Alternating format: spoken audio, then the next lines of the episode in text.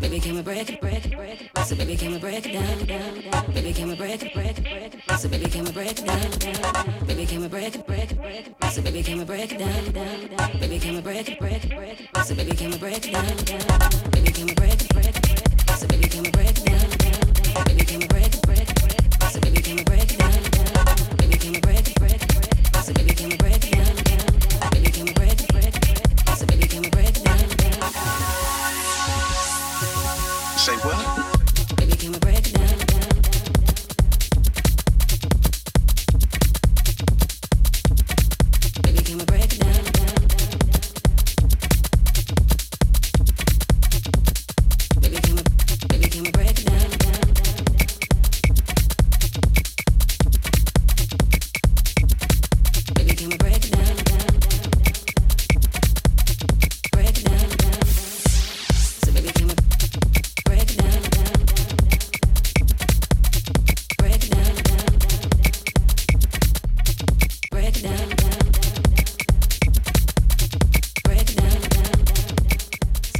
Hello and welcome to Resident Advisors Exchange. This is our series of conversations with the artists, labels, and promoters who are shaping the electronic music landscape.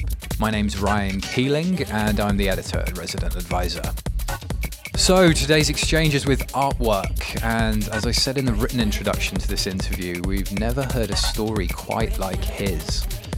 Arthur Smith has been making music since back in 1989, but the sheer range of different hats he's worn during his career has meant he's never really got the recognition he deserves. Although, in speaking with him, it felt like I was more concerned about this fact than he was. Most recently, Smith has been known for Magnetic Man, his crossover dubstep group with Skream and Benga, while over the last couple of years he's begun to establish himself as a solo artist through his party series Arts House. But as you'll hear during our conversation, these projects represent just the tip of a very large iceberg. Various people have been urging us to speak with Smith for an exchange on account of his sense of humour and knack for a story, and when he stopped by our London office recently, he didn't disappoint. As always, you can find our full archive of exchanges on residentadvisor.net and follow us on SoundCloud at ra-exchange. The exchange with artwork is up next. Say what?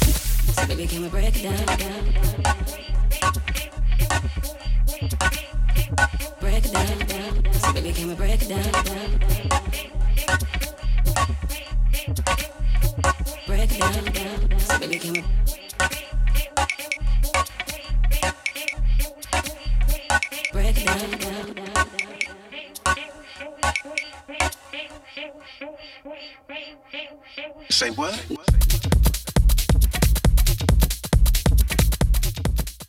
So, a few people had approached me and said that we should definitely get you on the exchange. Right. They were telling me that you would have loads of stories, you're a really fun guy, and yeah, that's certainly something I could see from myself from your internet presence.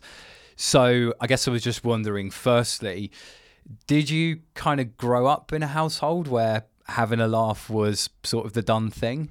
Yeah, that's that's all it was. Me and my brother and, and mum and dad. But my dad is a big practical joker, kind of never taking anything too seriously. Do you know what I mean? So it was.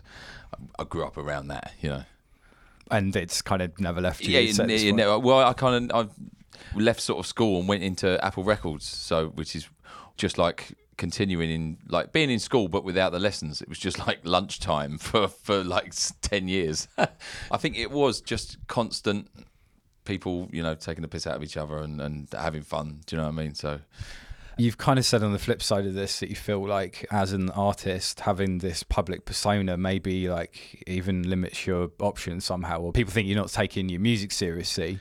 it's weird. It's kind of like way back when I was doing the techno stuff with the the grain records. At the time, all the people that I was sort of like, you know, the people that I was looking up to, you know, they were all incredibly serious. You would never have Jeff Mills, you know, crack a joke or anything like that. It wouldn't happen. And I think sort of growing up, it was weird for me because I saw these people and I saw other peers of mine making music and being incredibly serious and taking photographs with stony faces and just putting out this music like this incredibly serious stuff, you know, and you just none of their personality came through on the music, which was weird for me because I thought my close friends, if I'd have put out a record and stood there, you know, black and white, staring at a wall or whatever, and uh, they would have just been like, "What are you doing?" You know, they would have never. I would have never lived it down. So I. That's why I put the sort of like the phone calls and stuff on the record and things like that. But it did catch people out because they, they get this record and it's got music that they like on it, but then it's got this weird bit at the end that's someone taking the piss or, or you know, it's a, a prank call or something like that. That was just a little bit of me in there. So to sort of say, look, I'm not taking it that seriously, but it is weird. It's sort of people don't seem to take you as seriously as the other guy who's staring at a wall. You know what I mean? So you would have been putting these records out in a time when there wasn't really internet or wasn't uh, in widespread use.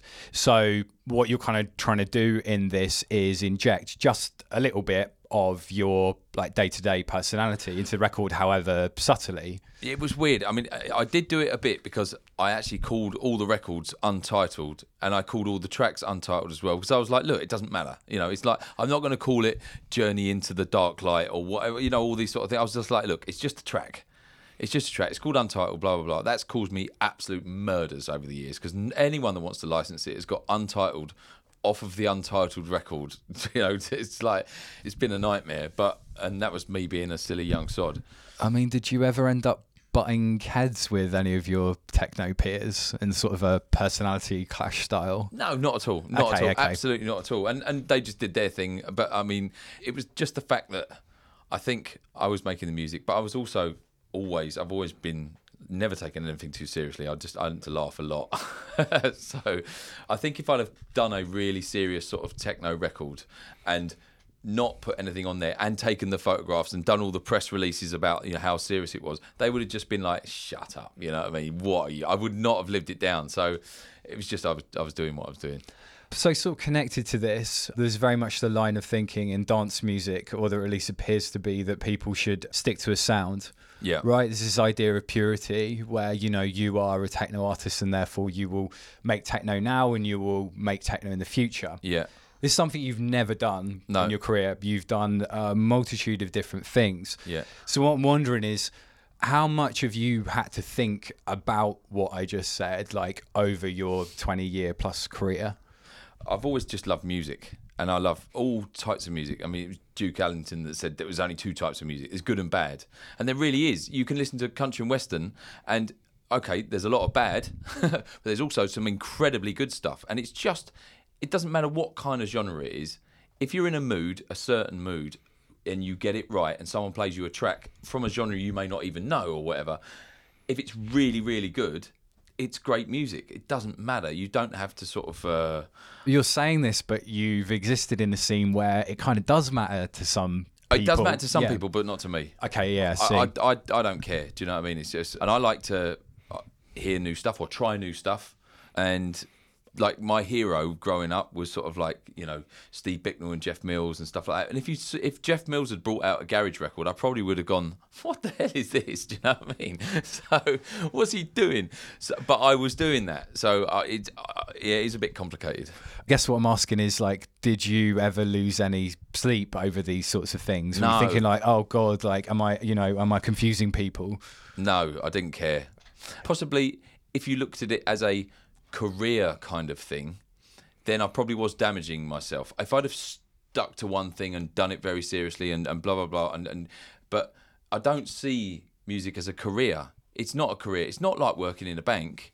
It should be doing what you love and, and having fun. Do you know what I mean? For me, I just want to have fun and, and keep interested. And if I want to make one type of music one day and one type of music another day, then I'm going to do that. You know. Yeah. So um, presumably no regrets over like, you know, certain shifts in what you were doing. No, no, no. I've, I've always, I've, I've always had fun. Let's take things back to the beginning. Did you grow up in South London? Yep. Whereabouts? Croydon. Tell us about Croydon. Croydon growing up was a bit grey. It was uh, sort of a concrete shopping centre with houses around it, and I grew up there, and it was the worst place in the world. Really, it was it was pretty pretty dire. There's not a lot going on there. But would, would most people say that about their hometown? Do you think? do you think it was particularly It's a shithole. It's a Yeah. shithole. It was an absolute shithole.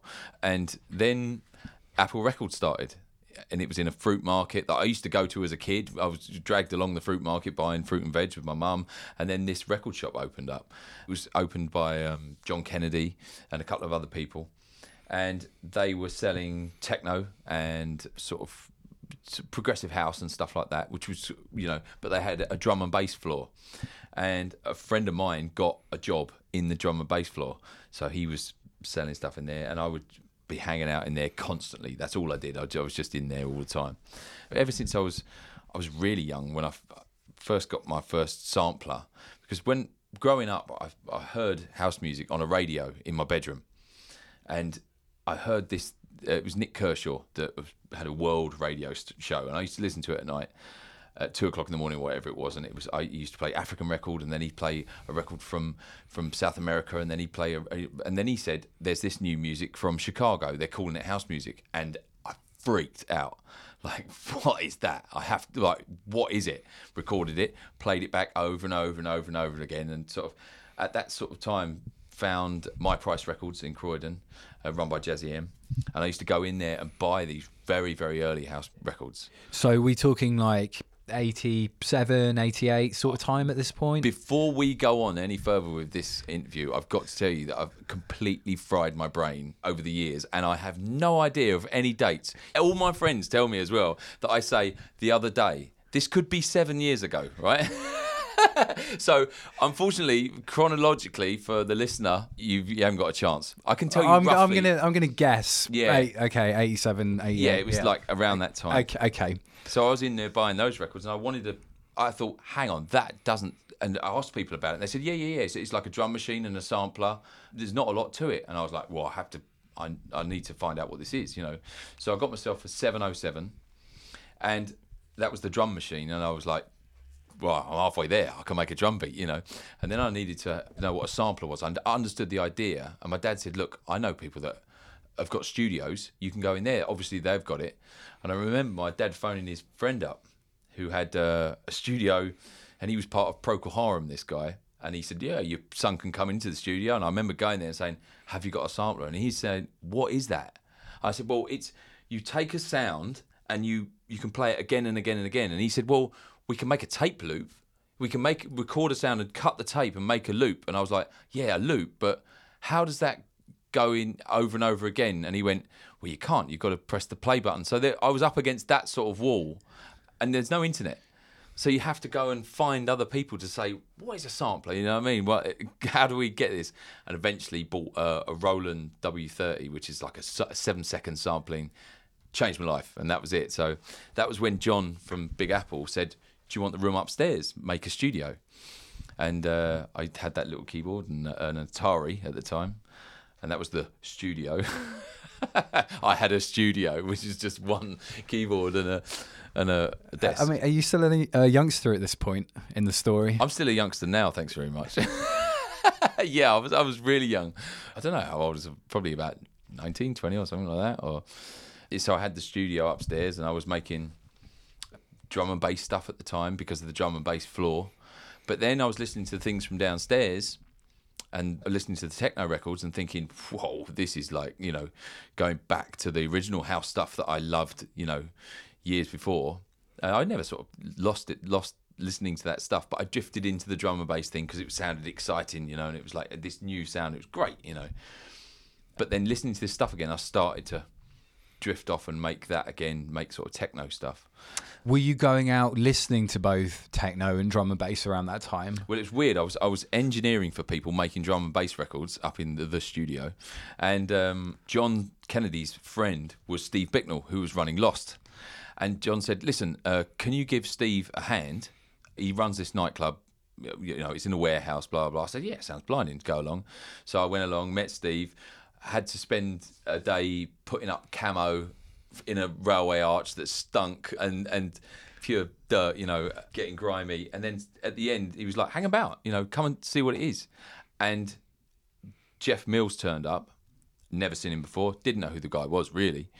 only listening to a couple of records, and everyone was really super excited. And I remember standing in that room and hearing this super loud sound, bass and everything like that. And I remember standing there, walking in and standing, watching all the people and feeling the excitement and the tension. And then some hi hats came in. The fucking place went mental, and it was like, that's it. This is it. This is what I'm doing now.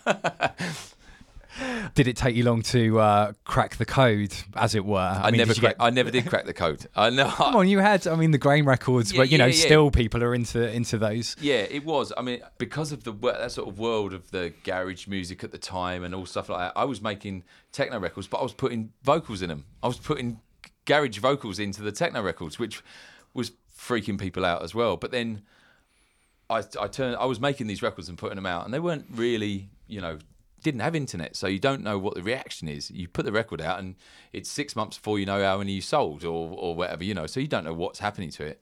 I remember turning up and seeing Derrick May play, and he played one of my records, and you just think, "Fuck, it's actually working." Do you know what I mean? So it, it, you don't have the instant thing that people do now. Yeah, it's not like uh, measurable and No, no, you know no. trackable like instantly. But then when you see Derrick May play one of your records, you're suddenly like, "Oh shit." So um, the period of time, I'm not going to press you on dates, but the period of time over which we're talking, because um, I'd read you started uh, making music like 89 or something Yeah. like that, for example. And then Grain was kind of the first successful project you had. Would that be accurate to I say? wouldn't have said successful. I, th- Okay. I think we only sold like a thousand copies of it or something like that, and, and that was in a time when people were selling a lot. You know, Sure, sure. a, a, a good a good Detroit techno record would sell twenty thousand or something like that. Okay. you know, so it wasn't a hit. You know, Yeah, yeah, yeah. I see, I was- but but I I guess it was notable. You had the tracks included on the Richie Hawtin CD, Yeah, the Decks yeah. Effects 909. I mean, were you like getting gigs off the back of the Grain music? Yeah, yeah, I was a, a lot in Spain. That sort of scene was doing well in Spain at that time, but not really in England. Hmm. It was it was kind of strange because I was still really really young. I always thought it's not good enough. Do you know what I mean? I always and I always have done. I've always thought this music isn't good enough. Do you know what I mean? It's a weird thing. It's sort of I, I know- I made the records, and people would push me. Like Alex Knight from Fat Cat would push me and push me and push me and say, "I'm putting this out now," and I'm like, "No, no, no, no, no. It's not finished. It's not." He's like, "Forget it. It's done. We're putting it out." And then he put it out, and it's out your hands. Sure, sure. I mean, was that a particular anxiety you were feeling working in techno, or does that just go like across the Oh, no, board? no, no, to- totally. Even to to this day, I mean, I'll sit down, try and make a record today, and I'll go in the studio, start something, go round for sort of six hours, and then I'll, I'll suddenly find this thing, and it will go click, and you go, that's it, smashed it, and I, you're jumping around the studio, same as you were when you were 19 years old, and it's amazing. It's the best thing ever. Work on it for two hours, and you go round and round and round, and then you think, this is shit. so you turn it off, right? Put it in a folder, leave it, and carry on. Make something else. You do that four or five times. Maybe a month later, you go back and think, "What is this folder?" Go in there, click on it, open it up, and you go, "Fucking hell, this is really good. This is really good." Two hours later. This is shit. so it's, it's very rare for me to actually finish anything, and it's, it takes people like Jackmaster to say, "No, that's done. I'm having that. I'm, I'm already playing it. And then he will give it to someone else. And there's like three people playing it. And, and then you think, oh, fuck, it's gone now, you know? I mean, is it usually another person who snaps you out of that loop that you're creating in Yeah, your mind? If I was left okay. on my own, I would never, ever, ever finish a record or put it out. But people take things off me, and I'll say, oh, I've got a demo. I'll play it to Jack and say, what do you think about this? Next thing, he's playing it and he's giving it to two other people, you know, to play. And people are saying, when's this record out? When's this record out? I'm like, it's a demo. I haven't finished it. And they're like, well, it's too late now. It's out, you know.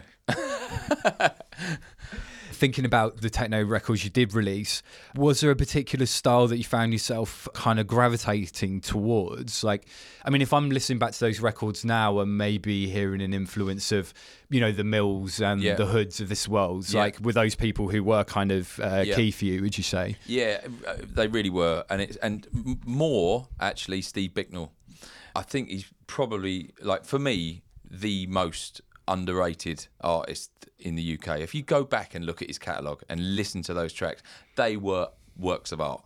They are so out there and so like brave and they weren't there to fit in or be like the other people's records. Where mine possibly were a bit because I was quite young. I wanted to be to fit in, and you know, blah blah blah. But listen to his stuff How were his records received at the time? by us, amazing. sure, I, okay. I think whenever people talk about techno, and sometimes you say, "Yeah, but what about Steve Bicknell?" and people are like, "Sorry," and you're like, "Not everyone. I mean, I mean, uh, everyone." That we know knows him, but some of the younger generations like don't know who he is and how important it was. He was the guy that bought Jeff Mills, Richie Hawtin, and like all the the DJ Funk and all right through Derrick May, everyone. He bought them to London, put on a huge warehouse party for 2,000 people with a massive sound system and two lights. That was it. That was it. And uh, Uh, it's just like him and Cherie did the parties together. Mm. But as an artist, because he was pushing those people forward, he would do the warm up set.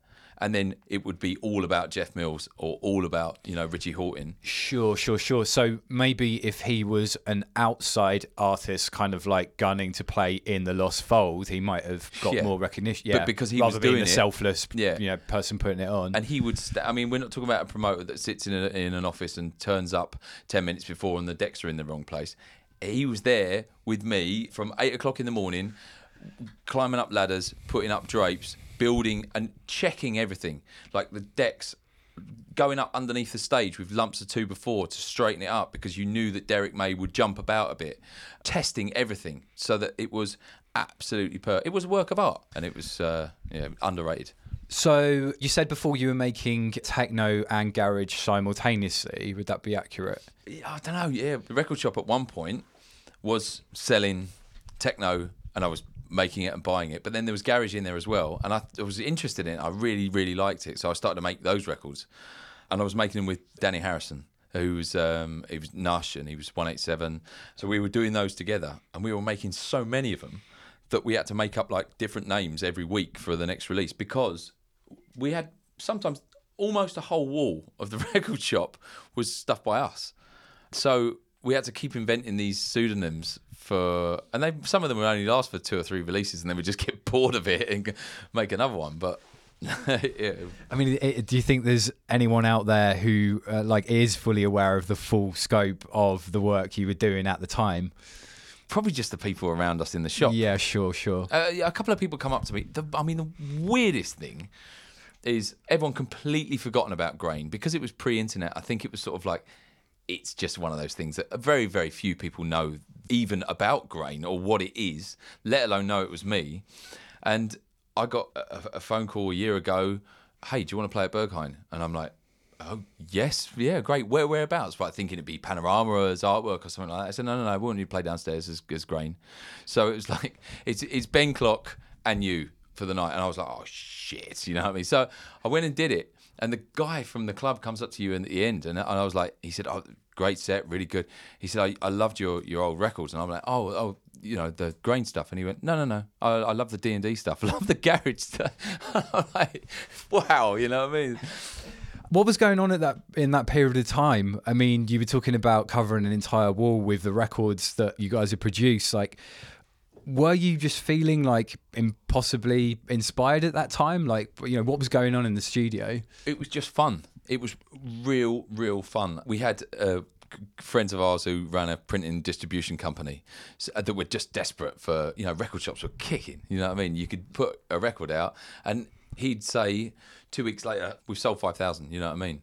Here's your money, you know? And, and, Great fun making these records. A lot of the time, we were nicking vocals of, of R and B stuff, doing a garage track underneath it, and then just pressing them up, and, Okay, it, would yeah, go yeah. out on the wall. And it was just so fun. And Danny's got a huge like collection of R and B stuff. He's, he's he knew all about the. Um, he could tell you what vocal was from where, blah blah blah, and he had been collecting that sort of stuff, hip hop and R and B, for years. So he's got all the twelves that have got the acapella on the on the third track on the other side.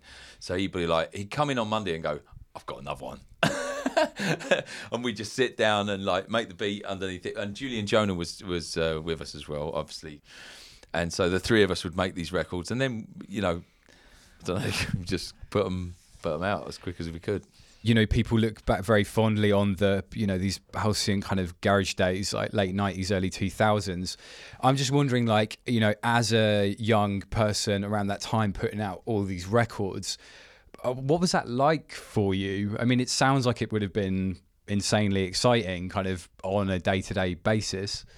Yeah, it was. Every day you've got a new new sort of like thing. We wouldn't spend more than a week on a record. Or, you know, you get into sort of like a thing where you get the vocal, you know, the drums and everything together to fit together. Then you start to, you know, make the bass lines and stuff like blah blah blah. Sometimes they'd happen in in two days. You know, you just you're done. So then you do a dub and knock it out. Others it'd be a week, but it was it was good fun. But I mean, for us, the big distraction was the market outside because I had a window that overlooked the market, and you've got a constant stream of people walking up and down this market and all the traders as well who are also like these guys in the market they've got to stand there all day selling a hand of bananas for a quid and they are bored out their minds you know so they want fun. They want fun. They want something. They want the slightest distraction for them was brilliant. So that we were like we got our record shop there and we're up for taking the piss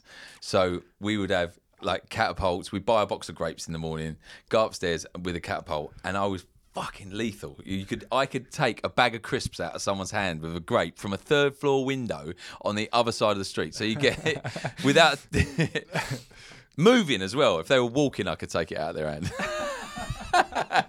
and then so like Christmas would come and the guy across the across the way would set up his stall and he'd have plastic little waving Santa men that would wiggle and make a little song. 50 of them along this stall, right? So then you'd move up ammo, you'd get a lychee, right? It was a little bit more weighty with a cr- Oh, yeah, yeah, that's gonna pack a punch, You've yeah. got so you take the first one out, bang, off the side, and he's like, oh, through that, like not knowing where you are, because he's a new guy. The Christmas guys were always the best because they came on the market, they didn't have a clue what was going on. So you take one by one, you take every single one of his Santas out with a lychee. It's fun. It's like, but it, you waste a day. So there was a downside. Maybe one of the slightly lesser known facts about this era is uh, you guys were the producers behind Daniel Bedingfield's Got to Get Through This. Yep. Which obviously went uh, number one in UK.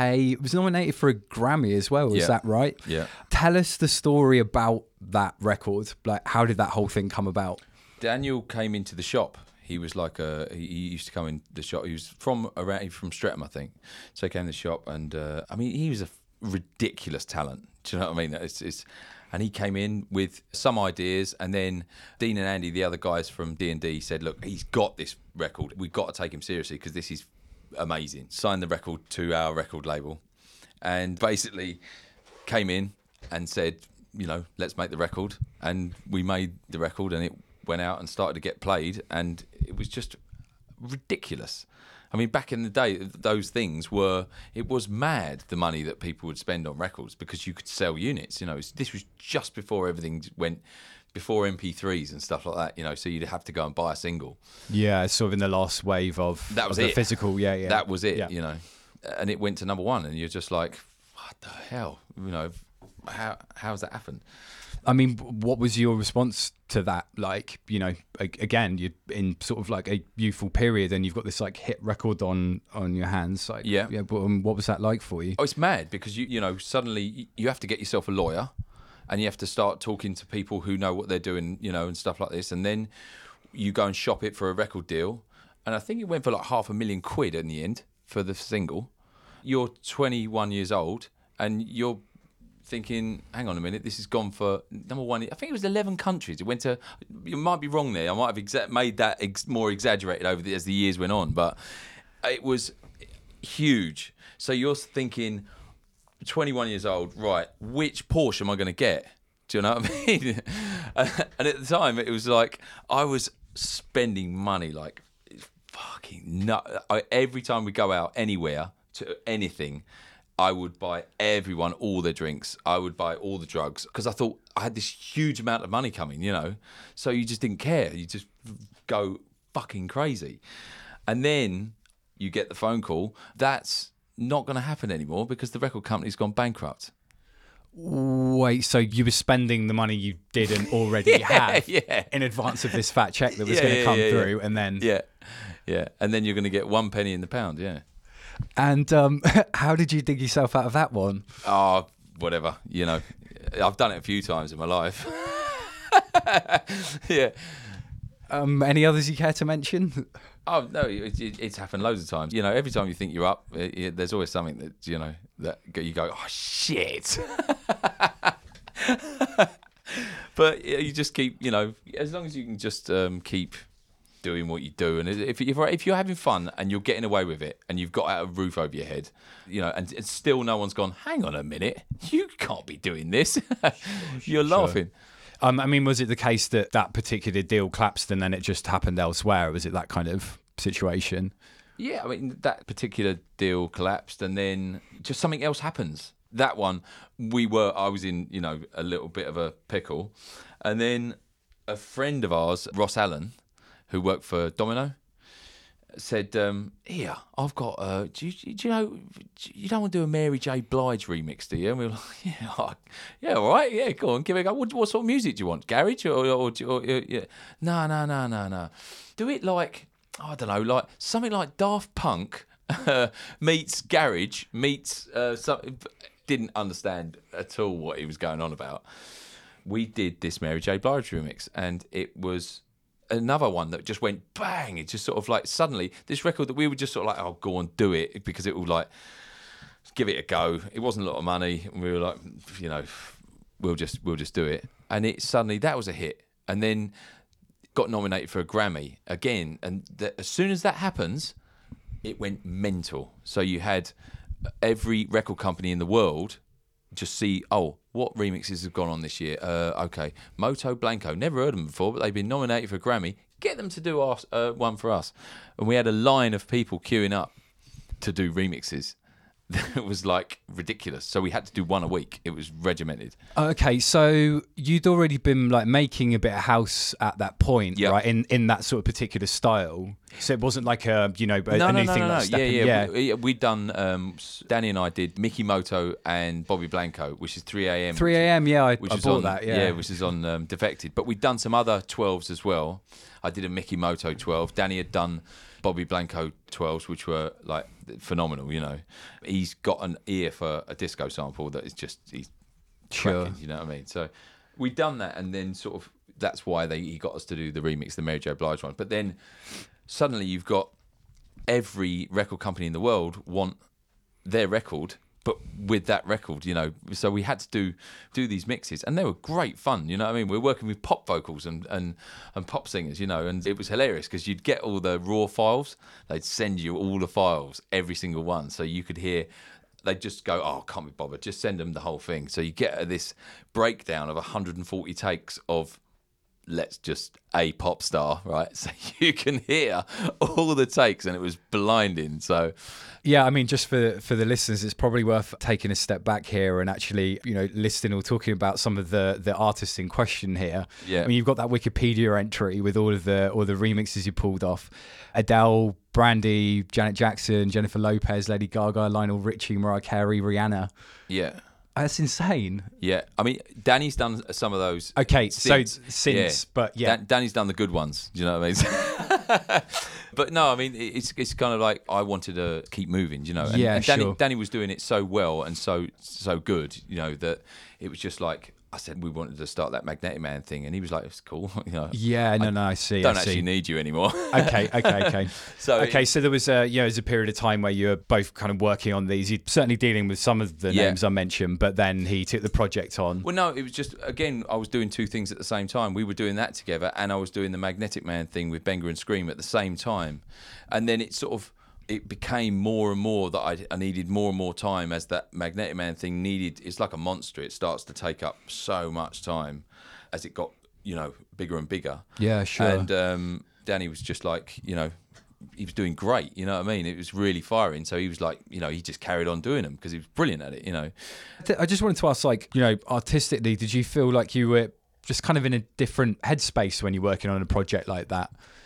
Does it feel more like you know No. commercial? You No. know, let's No, it's all the same. Feels Well, all the same, really? It doesn't matter what you're doing. It doesn't matter if you're making any type of music. If your head's nodding and you're jumping around, sure, sure, you- sure. you- it doesn't matter what you're making. Do you know what I mean? If you're doing it and it's solid, and it's whether it's making a pop remix or whether it's doing the Magnetic Man stuff or techno or house or anything, if you're in it and it's it's great fun, then it's it's no no sweat to do. Do you know what I mean? Yeah, no. If you're sitting down and trying to make music and you're not enjoying it, there is not a lot of point in sitting there. You know. So, in order to discuss some of the uh, Magnetic Man stuff, we should probably go back and talk about um, Big Apple just a little bit Yeah. more. The store and uh, and Croydon and the early 2000s is obviously mentioned like frequently as being, you know, the pivotal environment or you know this like fertile ground for uh, what later became dubstep Yeah. and you know like elements of, of grime and you know people talk about this dark garage sound that came Yeah. through. So you made the track. It's the Sounds of the Future, right? Yeah. Mentor. That was with Danny as well. That's with Danny as well, Yeah. right? And at the time, you had like it was a core of producers around London who were producing in this kind of style. Yeah. So LB, Oris Jay, Yeah. like Zed Bias, Zinc, people people along these lines. So what I'm interested in is when you guys, you know, around the shop or you know, as a as a sort of group of producers, started noticing that this thing had had kind of shifted enough where you started to consider it as a new sound. You know, even if you hadn't given it a name, you know, it's moving in a direction where it's like, fuck, this is just like something new now. You know, this isn't. Do you know what? garage. It, it was weird, right? Danny and I were making garage upstairs in the studio. We're making it all day long. Yeah. Benny Ill, who was part of Bill and Ben on Hard House, he was he was making that sort of Bill and Ben stuff, and he was into techno. He was he sort of he taught me a lot actually because when I used to go into another studio uh, when I made records with John Kennedy, which was the Block EP, which is really weird because it's worth so much money on um, Discogs now. It's How much are we talking? ridiculous. Really? It's mental. Because it was sort of like a big sort of tech house sort of record. Used to be played at Wiggle, that sort of scene. Okay. But we went in to do this tracks and Benny Ill was in the studio and he would sort of like look at the desk when I was working and he'd go, Why are you boosting that frequency? You know, you should be there's nothing there. And he taught me a lot of and I'd be like, Yeah, why am I doing that? I was just doing things just because no one's ever taught me and I just Yeah, do okay. stuff. So I learned quite a lot off of him. And then he came up to the studio, he was making techno stuff, and he come up and said, I want to make some of this garage. I was like, okay, cool. And he'd go away, and garage was sort of like two step. yeah. But then he had reggae samples and he was right into sort of like all his uh, kung fu films and stuff like that. And he'd come back to us with a track that had kung fu sort of like sample in it. And because it was, he was so into his reggae, the snare was on the wrong one. The snare was on the wrong beat. And and he said, What do you think of this? And I was like, Yes, all right. Uh, like, no one's going to play it. The snare's on the wrong beat. It's like, it's not, you've got it wrong. That's not garage. And he was like, Oh, okay. Hatcha was like, That's fucking brilliant. I love it. Can you make me some more?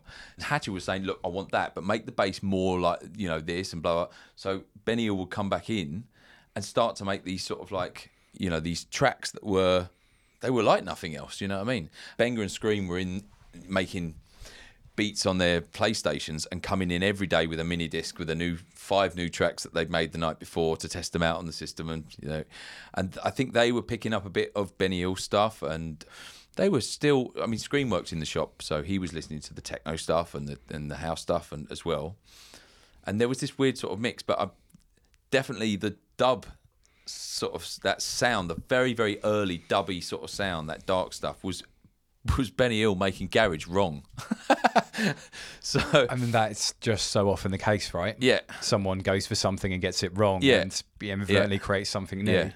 So your Red EP, for example, Yeah. was that kind of along those lines? I mean, was that a response to the time and what was going on around you? No, I was making the garage stuff, but I thought, wouldn't it be good to do this garage stuff, but like incorporate some of the techno sounds as well? You know what I Right, mean? okay. To, to make it more, a, a little bit more sort of like there was that sound going on. It wasn't. I mean, I didn't invent it. Do you know what I mean? It was like there, LB was doing stuff and blah, and I thought. Yeah, but it'd be good if it was a little bit more techno, you know. So I made that one with very, very techno sounds, and and uh, but I think that whole sort of thing with the early Benga and Skream stuff was just another planet. Do you know what I mean? They were coming in, and we were laughing at them at first because these things were crap. They were these these mini discs with these really bad records, and we were like, "All right, you can play it for thirty seconds, right?" So, but then because they were on the phone to each other every single night and, and bouncing stuff backwards and forwards to each other, they were learning so fast, and the curve just went crazy. And then one point, they were 15 years old, and John was like, "We've got to sign this stuff. We have to put it out." Hatcha was playing it all the time on his pirate radio station, and he said, "This is this is something, you know. And we didn't sell a lot. It was again, it was like a thousand, you know. Like I think there was only a thousand of Red ever made, and then the other Benga Skream ones, maybe it was like 1500, 2000, something like that. But it was something that we were doing because we only wanted them to be sold in the shop only, just our shop. Oh, really? Okay. Yeah, we were like, right, make a record that people have to come here to buy yeah, okay. because like it was like pre-internet. Well, the internet was just coming in then, so he was starting to sell things online, but Okay. people would buy records online, so you'd post them out physically. But make a record that people have to come here to buy, and then they might buy some other stuff. So let's make it our thing. So you got to make the pilgrimage to Croydon to come and get these tunes, which was great. And we had record shops going mental saying. We need some of these records, and for a while we were sort of no, very like no, you've got to come, and it was stupid. How long, how long were you able to keep that Oh, up I for? don't know. It wasn't. It wasn't long until everyone was going bananas. So then we did sell some boxes to other people. Was there a particular place or incident or or story that you can recall where you did think to yourselves collectively, "Oh shit, this is like really becoming a thing now"? No, it's, it goes really.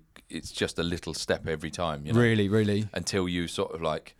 It was later on when we were doing the Magnetic Man stuff, and, you, and suddenly it's like you used to walking out onto the stage to bigger and bigger crowds, and then it's seventy thousand people, and you're like, oh shit. yeah, it, So in in sort of conceiving of the Magnetic Man project, did you guys feel like that was kind of a next logical step for the sound in a way? It was just the fact that uh, all gigs to do with that sound were just dub plates. Yeah, it, it was go and get a dub plate cut and you know play it. And we were sort of talking about it, and it was kind of like I, I thought there's very few elements to this music. So there was you've got the drums, you've got the bass, and you've got a top line. So if each person could fuck around with each one and make it different every time and, and move stuff around and then blend each one into each other, you could have something that was like a next level. Do you know what I mean? So Yeah, that sure. that lead line that you hear coming in on that record that you know's coming in isn't there, and it's something else, or it's turned upside down. You know what I mean? It keeps it a bit more interesting. So it was, we only meant to do it uh, forward once. That was it. We were- we put. Because oh, you had the whole thing with the with the Yeah. sheet right, and you were kind of keeping your identities like because yeah, we just wanted to see whether it would work, and we thought, right, put a screen up, call it Magnetic Man. We weren't thinking we're going to do this. It was just an experiment to see if this thing would work, and we got three computers. So wh- when you say this thing, you just mean from a technical standpoint. Yeah, yeah, okay, Like, yeah. get three computers, link them together. Will it work? And then we did it once at there, and it did work, but it didn't work for long because if this is a bit technical for you know and someone who doesn't mess around with electronic stuff written into the code of ableton it only goes up to like 22 minutes or something like that and then Oh, it- and then it, the link between the three computers drops. So we had to have three sets and so you play 22 minutes stop then pokes would say something on the microphone and then you load it up quickly we had one though, like it, it stopped in Newcastle, and there's us standing, three of us with three laptops on the stage like that, and they've all got the Apple sign glowing, you know, and it broke down. It was a wire that fell out. We didn't know it. It vibrated out. A wire gone out, and it took me like I'm standing there, like going through every single reboot, reboot, reboot, do this, do that, and nothing dead silence from the crowd for 25 minutes and they're they're all just looking at us. A few people start to leave and stuff like that. And one one Geordie from the back went, "We yeah, man, it should have got fucking PCs," and that everyone pissed themselves laughing. So at that point, you're like, "Okay, cool, We're like we can fix," you know. So How did I mean? You were talking about it from a technical standpoint, but when did it start, or how did it start to enter into your thinking that this could be something that like kind of incorporates you guys' love of pop, and you know this might be something that like you know tickles the mainstream, or this is going to go out on like a big record label or something. Well, it was odd because it went the wrong way round uh, as a, as a band does because we started doing that just for an experiment to see if it would work as a bit of a laugh, really. And then Sarah from uh, Ammunition said, "Listen, I'm in contact with the Arts Council. You could go on tour. You could you could tour this. We could go and do like ten clubs, and that's that was the next time. Let's do ten clubs. That was our biggest. That was all we thought. Yeah. we're going to do ten clubs in a row doing Yeah, this. And so she got us 10 grand so we could hire the bus, the driver, and a projector and some black cloth. Which we actually looked like a fucking Punch and Judy show to start off with. It was a black box with a slot in it, and it was a Punch and Judy box. But she said we can do this thing. We could you could play ten clubs, and that was all we thought. So we were like, and when we played the ten clubs, we were like, shit, that was actually all right. Do you know what I mean? Because the people were going mad for it. You turn up somewhere, and it was like sold out. You know, it was this thing. Were you still hiding your identities at this No, no, point? no, no. this that- is that out. This is out. Yeah, okay. that was that was okay. a guy, that was an N-Type that went on the radio. We gave him one of the records, and he went, "Yeah, this is Benga artwork and Skream." so ruined the fucking ruined it. within That's out. yeah, Uh, we only wanted to do ten shows, and then when you finished the ten, we were like, "Fucking hell, we could do some more of these." So bef- we haven't got an album or anything like that. Next thing, we're doing festivals, and we did Roskilde Festival, and it's like fifteen thousand people now and with all the production and stuff like that. And so the video went up online of us playing to 15,000 people this music that people are like, what the fuck's this?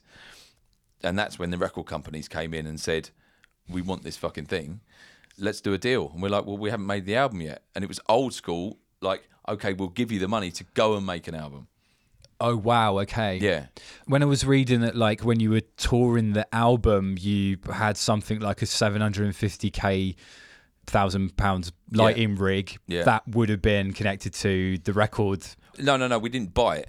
It cost seven hundred fifty It's it's it's, it's a worth. It's worth, It's yeah. I think the- it's, it's still very impressive. It was, yeah. It was quite impressive. It blinded a lot of people, and it was a fucking stupid. Because I tell you what, we could have actually done that show with a strobe light on stage, and I could have a nice car at the moment. Do you know what I mean? But we spent every single penny.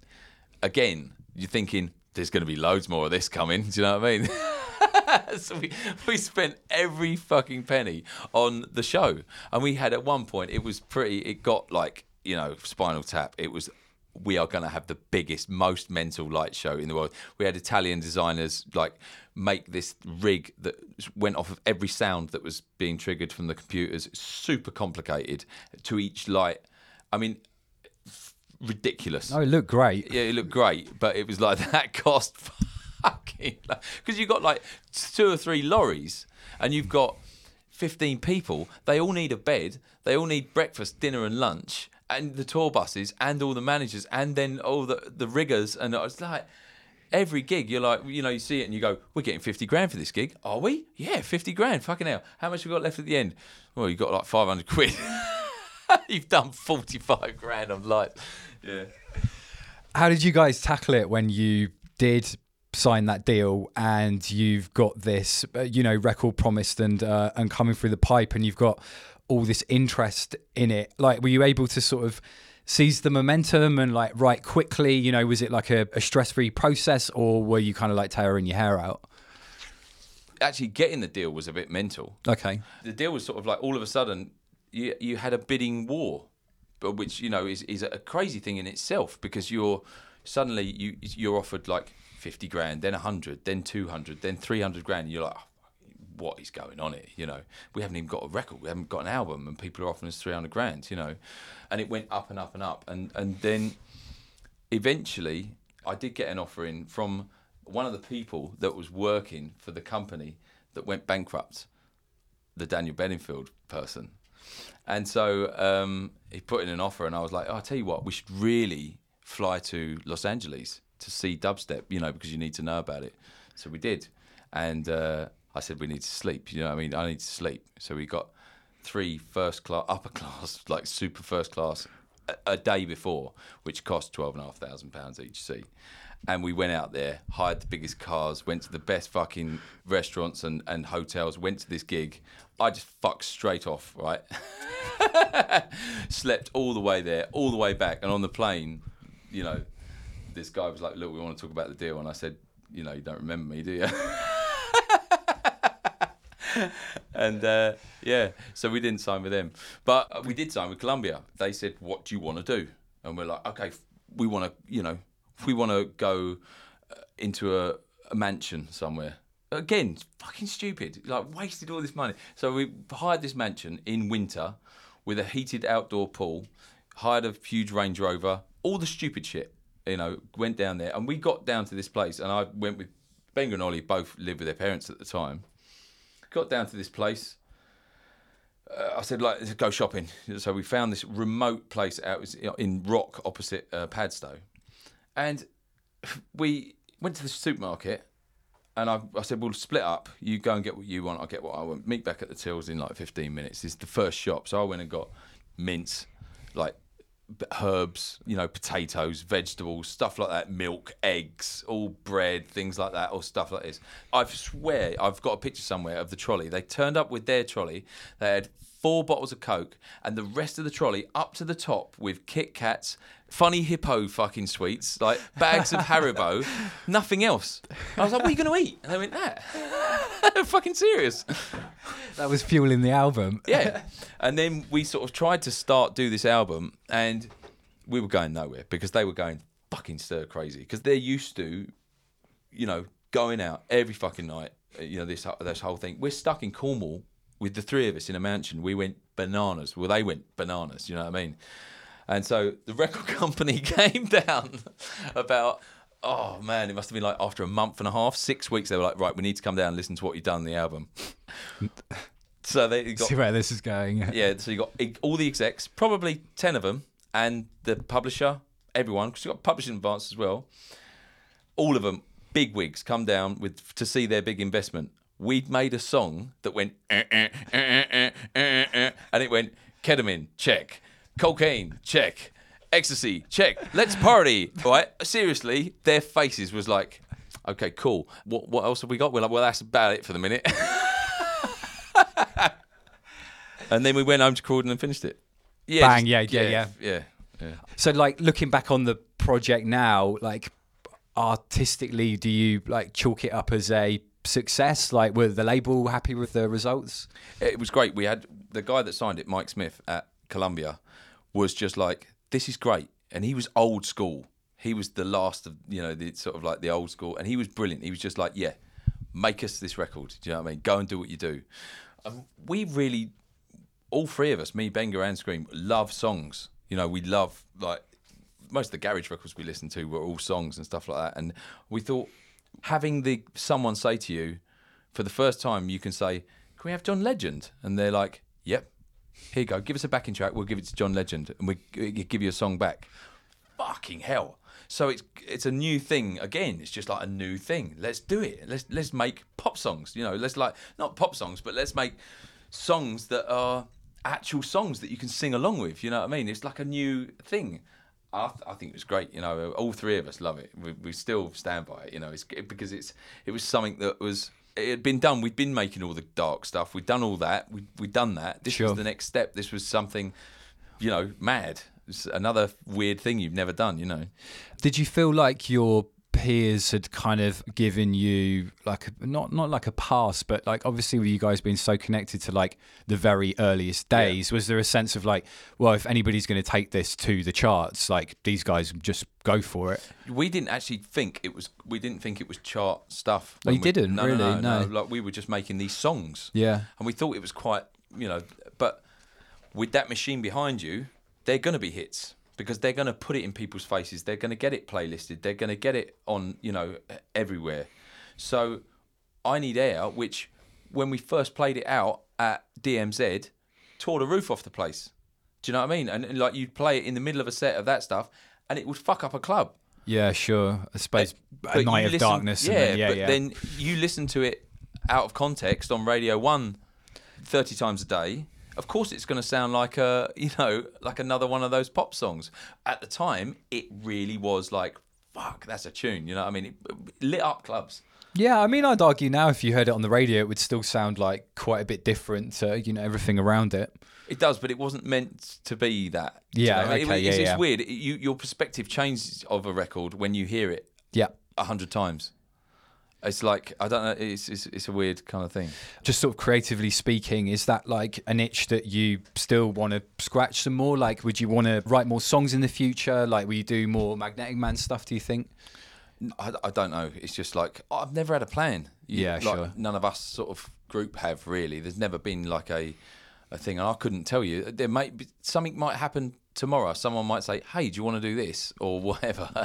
and I'll be going in a different direction. I don't know. Let's change gears. Let's talk about Ibiza a little bit. You're doing a regular residency, right? Yep. You're at, you're at Pikes. Yep. I'd seen that you described it in glowing terms. You'd said it was like the best club in the world or one of the best clubs in the world. What is it about that place? I mean, I, I don't know that it's like necessarily on the radar of everyone who goes to Ibiza. You know, everybody's like space, amnesia, blah, blah, blah, Should blah, we blah. keep it that way? You want to just end it, end it there? Should we keep? Just you know, see what I'm saying? But all right, how many people are we getting through the door usually for one of these things? Uh, Maybe over the night, 600 or something. But Okay, so o- yeah, on still- the dance floor, 150 people. Okay. Yeah, So what is it about the place for you? it's just magical. Yeah, okay. It's like Tony Pike. He was a, a model.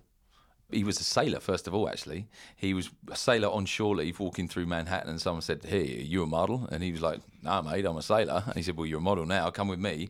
Signed him up, became the Chesterfield man, which is like the Marlboro man, but for Chesterfield cigarettes. And um, he was suddenly hanging out with all famous because he was on every billboard in America. He's hanging out all the big parties, and all these, you know, amazing people at all these amazing parties. He thought, I need a place for these people to go. So he went to Ibiza when it was a fishing town and bought an old farmhouse and built it with his hands. And within a, you know, over the, took him years and years to build. But as he was building it, it was sort of like one point you'd have Grace Jones, you'd have Wham, you'd have Freddie Mercury, you'd have Genesis, you'd have it like all there. And Freddie Mercury sort of checked in there and said, I want this room forever. And they were like, well, how, how long? No, I'll just keep taking the money out of my bank. Moved his record player and his clothes over there. So every time he finished, he'd just go straight there. And then he'd have parties that would, in that room, in his bedroom, that would start on a Monday and they'd end on a Thursday or a Friday. And that was just like the and it's never lost it. So when he died, they were like, "Well, we can't turn it back into a hotel room. It has to stay as Freddie's place, you know." So it is Freddie's. So you're in there. You're in Freddie Mercury's bedroom, and it's uh, absolutely the best. I mean, what's the? How would you describe the feeling of the place? it's an age group from there could be people in there that are 20 there could be people on the dance floor that are 60 there is something that's just run through they you can be put on the guest list you can t- you know do them an email they put you on the guest list but if you don't look like you're going to fit in with the rest of the people there you're not getting in so there is a everyone there is cool everyone is on a certain you know wavelength. Everyone will talk to everyone else. There's not one person you could say hi how are you? Do you know what i mean? It's like and it's not like a nightclub. To be able to play there i mean i went there years ago and just fell in love with it. And to be able to do sort of like six weeks there is is i'll say amazing. It's like i do the saturday nights every saturday night and I finish playing there, and I, I walk away and I'm like, oh, I did really well there. It, I smashed that. Do you know what I mean? I really did well. I'm really happy with that. And then Harvey does the Monday, so you go in and you're like, why the fuck am I doing this? No, I want to throw all my records away. like, what's, what's the point? But then it takes me a few days in the sun and thinking about it, and then I can go back. No, it wasn't so bad. It you know, so yeah. bad. I might as well go back Saturday. You know. What do you think about Ibiza in general? I love the place. It's great. You've been going a long time. must be 20, 22 years ago. I went there first time. And I used to, you know, bombing around on mopeds, you know, dropping bottles of vodka over the club wall so that we could go in there and pick them up in the bushes at night. Doing It's a good, it's a good one. yeah, that. just, yeah, just yeah. being a just being a, a, a scallywag. So, you know, you drive through San Ann and you see all those those people, you know, and a lot of people are a bit kind of can be snooty about that sort of crowd, and I'm like, that was me. Exactly. yeah, Yeah, so yeah, you, yeah. You, you can't, you know, but a lot of the big, big clubs, I don't know, they've got a bit mental now. Do you know what I mean? It's a bit, uh, for me, sort of to go and have a good dance at somewhere. Space was great, you know, DC10, but no one's making any, taking any risks for me. It's Okay. like, uh, but then again, I can go and watch Villalobos do his thing at Cocoon, and you're just like open mouthed that how good this is and how many people are into it. Do you know what I mean? It's like, yeah, yeah, yeah. That's one so of the this weird is some things with Ibiza. really weird shit, and This there is is the a lot fucking, of people. Yeah, This is art, right? And you've got a crowd who are going along with it. Where it can't imagine sort of like that happening anywhere else. Do you know what I mean? It's weird. you should probably uh, tell us about the party concept, how it came about. So it's Arts House. Yep. We were sort of. Uh, I like Twitter, so we were all. I'm constantly messing around there, and it was sort of started to become a bit like This is like a few years ago. Every tweet suddenly became, "Come to my party, come to this party. I'm playing here. I'm playing here. I'm playing here. I'm playing here." And it was like my feed because I follow a lot of DJs and stuff like that was a lot of that. So I thought, "Fuck this!" Like turn it around and say, look, we'll have a party at your house. We'll come to you. So tweet me if you want a party at your house. And we did. And someone, we picked someone, went round their terraced house around the back of the East End on a Wednesday. And we took Skream, Teed, Route 94, took a load of speakers, lasers, smoke machines, a bar, the whole fucking thing. Put a gazebo up in the back garden. It was like they invited all their friends. And it was a proper party until about two o'clock in the morning when the neighbour knocked on the door and said, "What the fuck are you doing? Like it's, it's Tuesday." so we we shut it down, and then Andy Payton said, "Look, you should do this. You know, you should do an arts house, like same sort of thing." You can have the nest. Do you know what Yeah. I mean? Do it at the nest. So we did, and we made the club into a front room by putting up wallpaper and light bulbs and lampshades and all that sort of stuff and it just sort of went on from there and it got bigger and bigger and bigger and now we're doing one at uh, electric in brixton for like 1700 people at christmas Did you manage to flog any of those 800 quid tickets from the final release? not yet but it's not the final release so Oh, it hasn't reached the no, final no, it release hasn't, yet. hasn't no. you should probably uh, mention what we're referring to. Uh, it's I looked at ticket prices and stuff like that, and if you want to go out on a night out, all my parties will be like a fiver. If you get in there quick, you can get a ticket for a fiver. So I think that's reasonable. It's five quid. You're going out, and you're still going to spend money on drink and stuff like that. But twenty-eight pound tickets and things like that to go out to a club is that's a kick before you even got out the door Sure. like we do a load at a fiver, then we do a smaller amount at a tenner, then some at fifteen, and then the last one's a seven hundred and eighty-five pound twenty p plus booking fee. Wasn't the booking fee like 42 No, pounds? se- as well? £76, yeah. 76 pounds, Yeah. okay. So you sort of um, mentioned you love a Twitter there, and this, you know, kind of how the House thing came about. Is it something that you've always been a bit of a natural at? Would you say? Well, you know, were there any like teething problems? Did you just like take to it when, the, or do you take to it when these platforms come through? I think I, I do it wrong. When I first started doing it, people were telling me saying, "Oh no, you can't, you can't do that." And I was, I started on Facebook recently. Someone said you should do Facebook, and I was like, "Oh God. That means seeing all your friends and that, doesn't it? From that you don't want to see from in the past." And they were Yeah, like, "No, okay. no, no, set up a page, you do this thing." And I was like, so I started to do these posts, and they're like, "No, no, no, you're doing it wrong. It's meant to be about what gig you're doing." I'm like. Fuck off! I'll just put a video. care about that. Yeah, so if I see something funny, I'll put it on there. Or if I've got a gig coming up, I will do a, a come to my party. But I will steer clear of totally ecstatic to announce uh, that I'll be.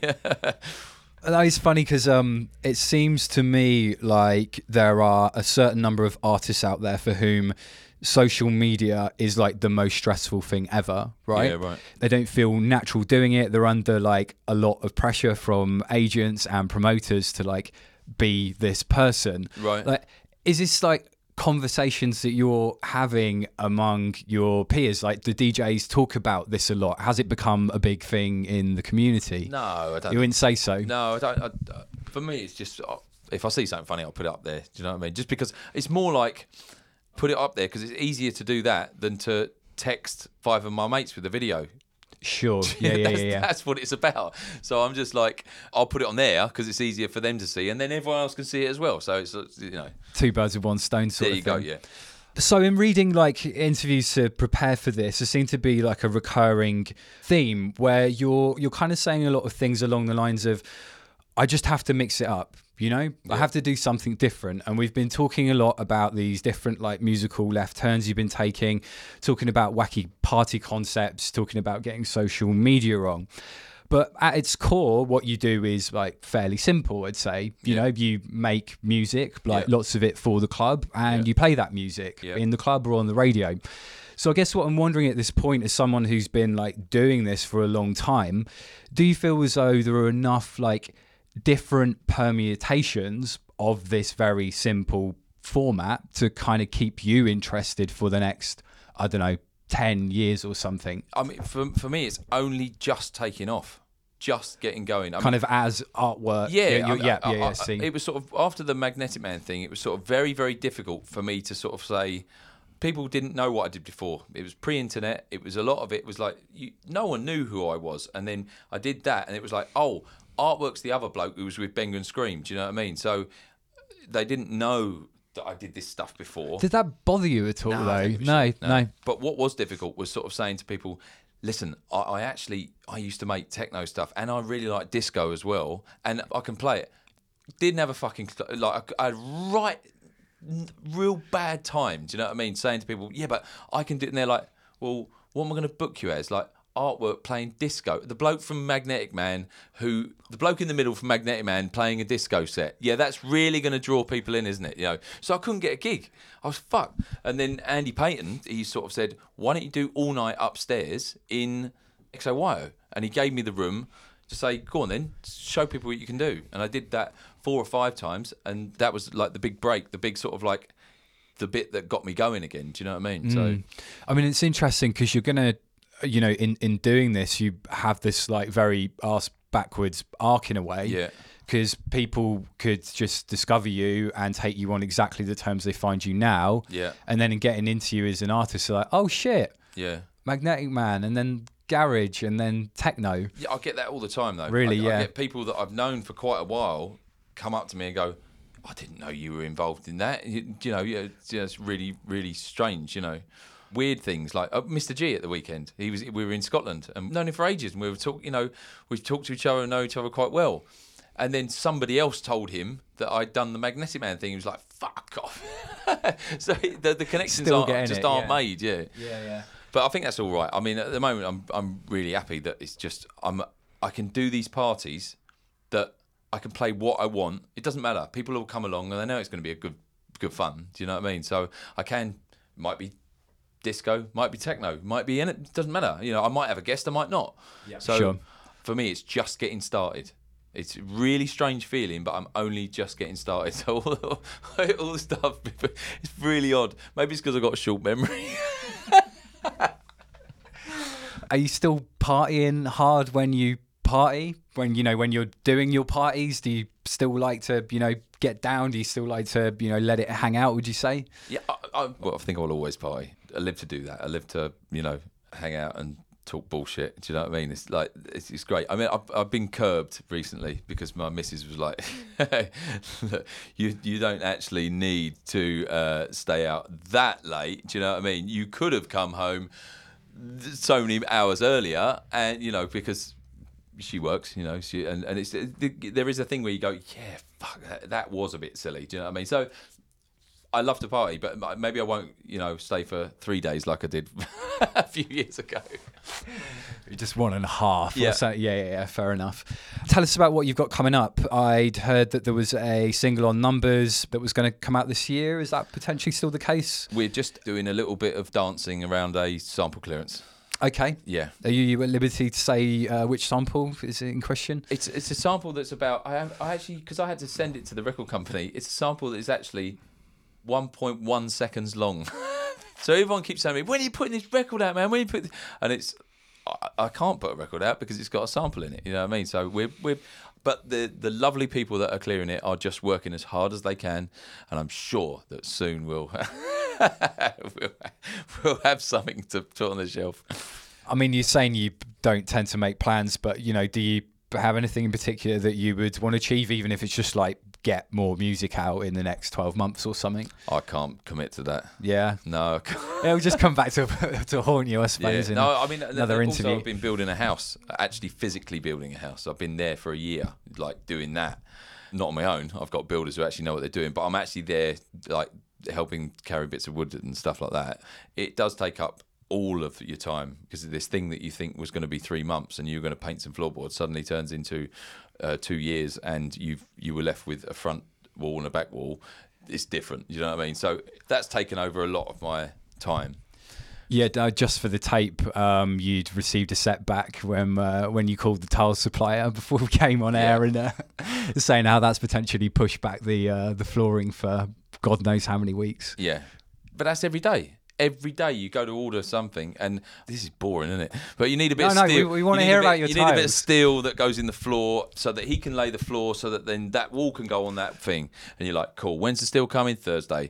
So Thursday, lorry turns up, it's got the wrong size bit of steel on it, and you're like, "This is the wrong size bit of steel. It won't fit in the hole. It's too short." It's oh, okay. Well, we'll send it back. Okay. Well, when will the next bit be ready? Uh, well, it'd be two weeks to cut that now and get it painted and brought out. Blah blah. blah. So it's two weeks that that guy can't put the floor on, so the next guy can't put the wall on, and it's like every day for years. What's it going to be like that first evening when you sit down in your completed house? well, though? that's tonight. Oh, that's tonight, Yeah, really? And we haven't got any bathrooms or a kitchen. I'm not fucking about. it's just seriously. I'm absolutely serious. We, we, our lease has run out on the flat we were renting. So, I mean, we're not that far off. So we were.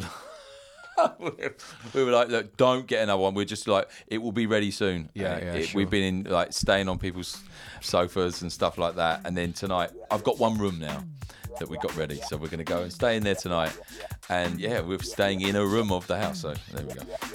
well, listen, man, thank you. It's Thank been, you very much. It's been great. No, it's great.